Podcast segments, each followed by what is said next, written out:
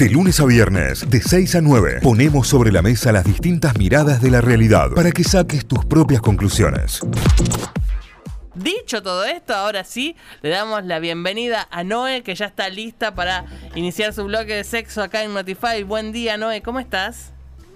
Buen día a todos y todas, muy bien, ¿ustedes? Muy bien, muy bien. Surfiendo la ola del clima rarísimo que estamos teniendo, pero está linda la mañana.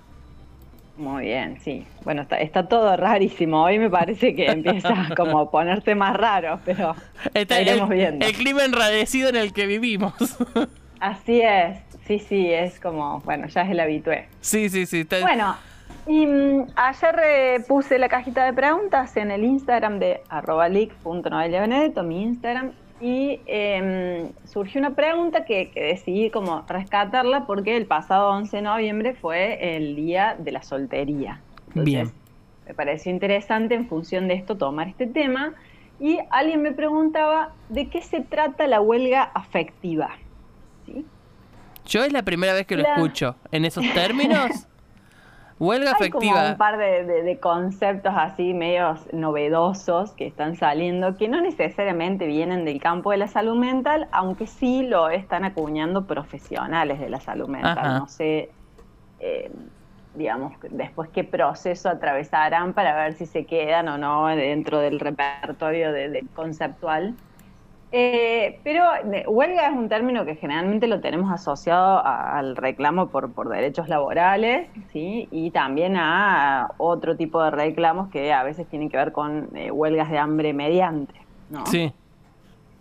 Pero en esto de los términos vinculares hay un psicólogo italiano que se llama Walter Rizzo, que es como muy famoso por, por su producción de libros, y dice eh, que es el lapso de tiempo durante el cual no se establece ninguna relación de, de pareja o ninguna relación se- sexoafectiva por una decisión personal y eso en relación a diferentes razones en las que durante ese tiempo se les va a otorgar prioridad a otros aspectos existenciales para el desarrollo propio. ¿sí? Es básicamente un corte luego de venir de un vínculo largo o bien de un vínculo que nos ha generado algún tipo de malestar, es eh, parar, hacer una huelga, pero para trabajar en vos mismo o vos misma. ¿sí? Entonces, es un concepto, a veces pasa, eh, a veces te hace huelga la vida, digamos, Sí, sí, pero bueno, acá sería tomar una decisión activa de eh, declararte vos en huelga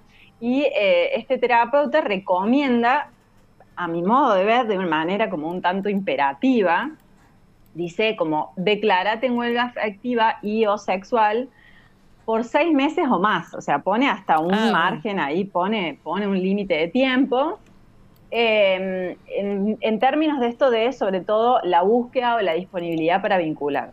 Durante este tiempo vas a ser tu prioridad, eh, es una soledad no, digamos, decantada, sino en cierta forma elegida. Bueno, cuestionaría el término ahí de soltera, de, soledad, pensaría más en una soltería.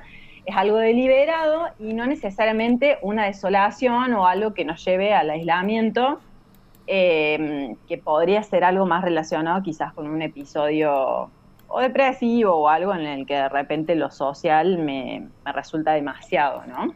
Bien.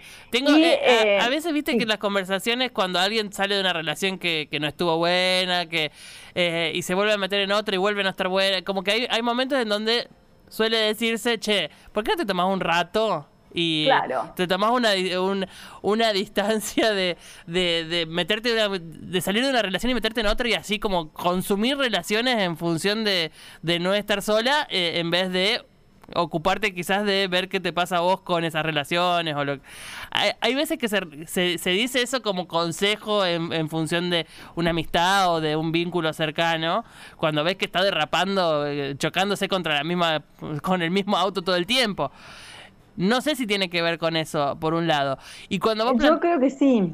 eh, cuando vos planteas esto de sexo afectiva es eh, digamos, tampoco, no puede tener, eh, ponerle que piensen en no tener relaciones afectivas con alguien, eh, un vínculo afectivo con alguien, tampoco puede tener un sexo con, con, un, con un otro, o sea, es como también... Es IO. IO. Ah. También hay, hay toda una, una movida actual que la vas a escuchar que tiene que ver con el detox sexual. Ajá. Uh, qué complejo todo, che.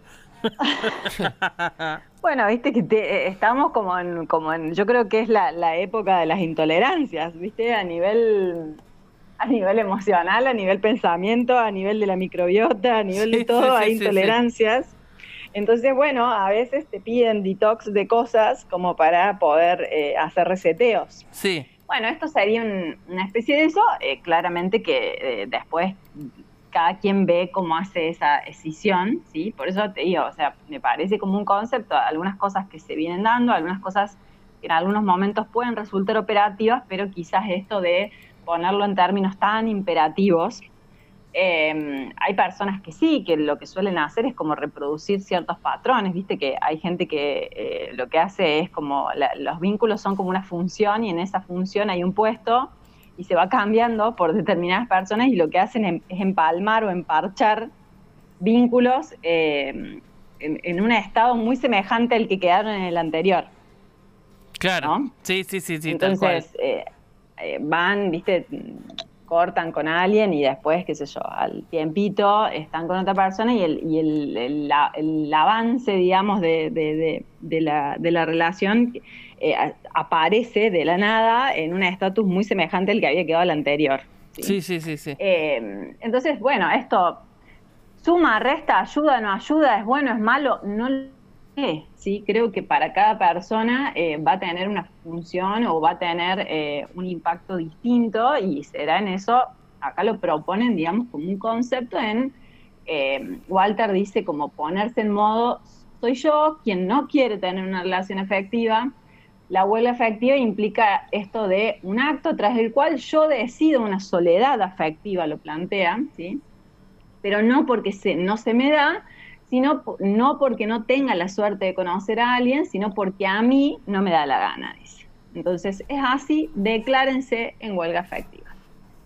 Okay. Eh, y ahí es donde esto, ¿no? Digamos, me hace como un poco de ruido, como el hagan esto, ¿no? Sí, sí, sí, que que sea una un, que no sea una opción, sino que sea lo que hay que hacer. Claro, tal cual. Entonces, hay otras líneas que lo piensan como una especie de protesta emocional eh, en esto de, la conexión o la necesidad de reconectar en, en, relación a la empatía en las relaciones interpersonales, ¿no? O sea, como una especie de... Eh, asistimos a una etapa de, creciente desconexión emocional que, se observa a diario. Entonces, eh, producto de, la, de la sobreinmersión en, la cultura digital, entonces, y, eh, quizás en las rutinas como muy sobrecargadas. Entonces hay personas que eh, lo que empiezan a registrar es una disminución en la calidad de, sus relaciones interpersonales en general y las afectivas también, las sexoafectivas. Entonces eh, también plantean esto como, como a modo de protesta emocional. ¿sí? Lo que sí dejan en claro es que no implica la ausencia o la suspensión de las emociones, no es andar en robot por la vida, claro. sino justamente eh, hacer visible esta insatisfacción eh, emocional o con las dinámicas relacionales que se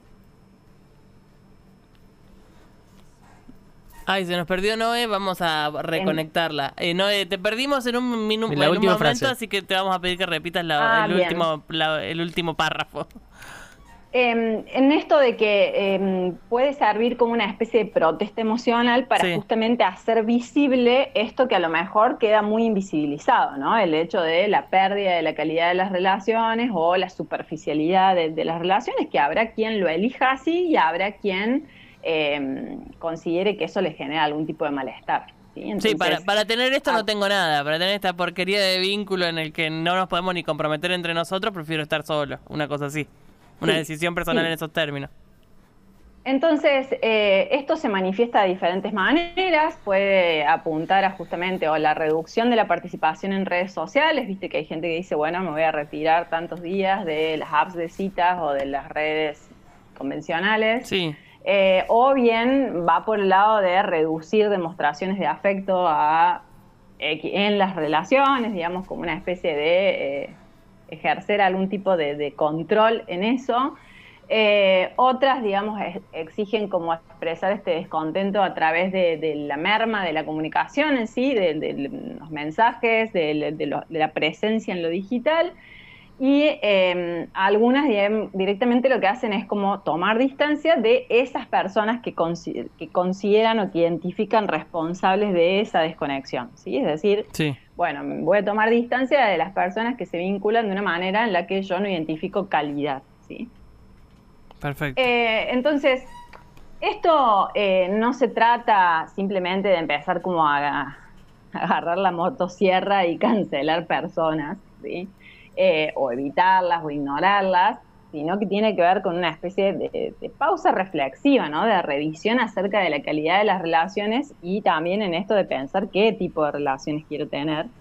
Entonces, eh, ¿por qué? Porque la vida relacional en sentido amplio, no digo en esto de tener o no tener pareja, estar o no estar en pareja, en sentido amplio, no es algo que podamos prescindir a la ligera. O sea, ya vimos las consecuencias del distanciamiento y del aislamiento social en etapas de pandemia, donde surgió este fenómeno que, se denominaba como, como, en realidad no es que surgió, sino que se apreció mucho más esto de la sed de piel, ¿no? Digamos, muchas personas decían eh, la, la necesidad de un abrazo.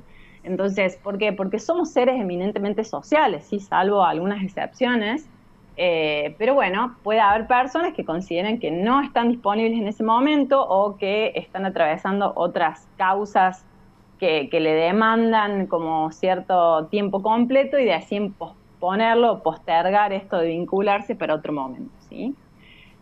Esta decisión de la huelga, yo creo de afuera, eh, no puede tomarse, digamos, como algo universal, pero sí creo que puede tanto sumar como restar, ¿sí? Por un lado puede ser un catalizador, digamos, una invitación a la reflexión, tanto individual o colectiva, de decir, bueno, paremos un rato la pelota, veamos qué estamos haciendo en materia de vínculos, si nos estamos eh, generando algún tipo de bienestar o si directamente lo que vamos haciendo es en, esta, en este consumo eh, que, que, planteabas vos, eh, Tita, entonces, algunas personas lo que hacen es como revaluar estos vínculos, los valores asociados a ellos, establecer ciertas prioridades y pretender un poco más de autenticidad en las relaciones y a lo mejor no algo tan efímero o, líquido como plantea Bauman, ¿no? Claro. Entonces, es un proceso como de cierta introspección, de, de, reconexión más profunda y el proyecto, digamos, es como dedicarse un tiempo al proyecto yo,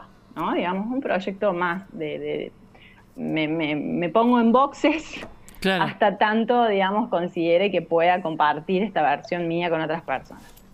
A mí esa parte me parece interesante. También pienso eh, en que, viste que todo a veces, eh, todo lo que puede ser una buena herramienta la, podemos usar como, como el ojete, eventualmente. Eh, y pienso en la posibilidad de pensar la huelga afectiva como, como forma de castigo al otro, ¿no? De no estás dándome la relación que quiero o que creo merecer. Eh, entonces te pongo en el freezer, me pongo en el freezer yo para castigarte de alguna manera. No sé si soy clara en lo que quiero plantear. Sí, en realidad no usarlo de forma personal, introspectiva, sino como, como una herramienta para, para el castigo del otro de alguna manera o para llamar la atención. Eso se llama, al menos en términos de vínculos, se llama hacerle la ley de hielo a alguien.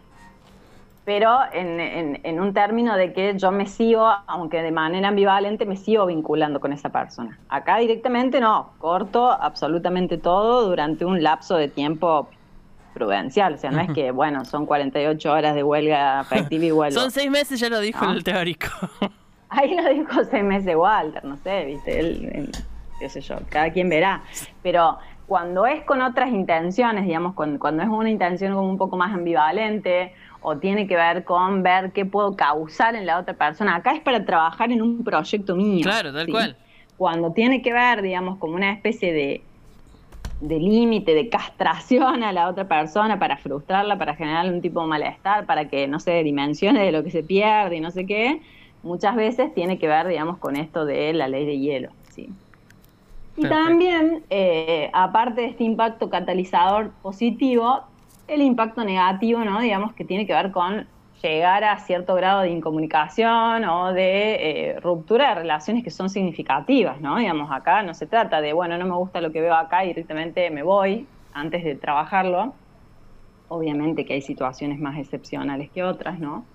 eh, hay lugares donde las cosas están mal y no es una opción quedarse, ¿no? Tal cual. Em, pero de repente, no sé, llegar a una falta total de comunicación o eh, justamente que esto genere, mm, digamos, tanta, tanta distancia que no se, al no poder comunicarse de una manera asertiva, esto eh, genere malentendidos, malestar en la persona, obviamente, y también esto del aislamiento. Porque tarde o temprano también lo que puede llegar a suceder es que esta huelga o este llamado al silencio o al, ostracismo, por así decirlo, termina siendo una especie de zona de confort, ¿no? Sí, la, versión más eh, cuidada de uno mismo es cuando no está expuesta a la vulnerabilidad de vincularse con alguien. Claro, tal cual esa es una re zona de confort. El tema es.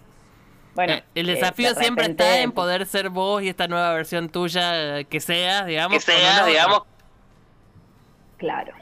Y entonces, en esto también hay que como pensar en términos de, la relación con la huelga afectiva, con, el papel de la tecnología, ¿no? Y en, y en, esta reconfiguración que se va dando constantemente de, las relaciones eh, modernas, ¿no? Las, las redes sociales, las apps de citas, las apps de mensajería instantánea, la hiperconectividad, digamos, esto de ni siquiera mm, la posibilidad de, pensar en, pausas, ¿no? Eh, ha transformado muchísimo eh, las, modalidades en que nos relacionamos, también ha transformado los malestares y también la ansiedad, ¿no? Digamos, las formas de vivir la ansiedad asociada a esto. Y también ha introducido una serie de, de desafíos, ¿no? Entonces, pareciera que en la época en la que más posibilidades tenemos de conectarnos, también se escucha esto de que la gente se considera muy desconectada, ¿no? Entonces hay una especie de desconexión emocional, una baja en la calidad de, los vínculos que tenemos y esto de la huelga afectiva surgiría como una respuesta a esta, este aspecto paradojal contra la superficialidad de estas conexiones, ¿no? Claro. Es decir, cada vez tenemos más herramientas para comunicarnos, sin embargo, cada vez nos, comunicamos, en términos de realmente, claro, o más, o, peor. O peor, vamos a decir. Entonces, em, creo que también esto puede llegar a verse como una, no sé, como una posibilidad de transformar las relaciones, sí, pero eh, desde ya, al menos mi posición como profesional, es no tomarla como una posición o como una imposición o una receta garantizada para el detox sexo afectivo.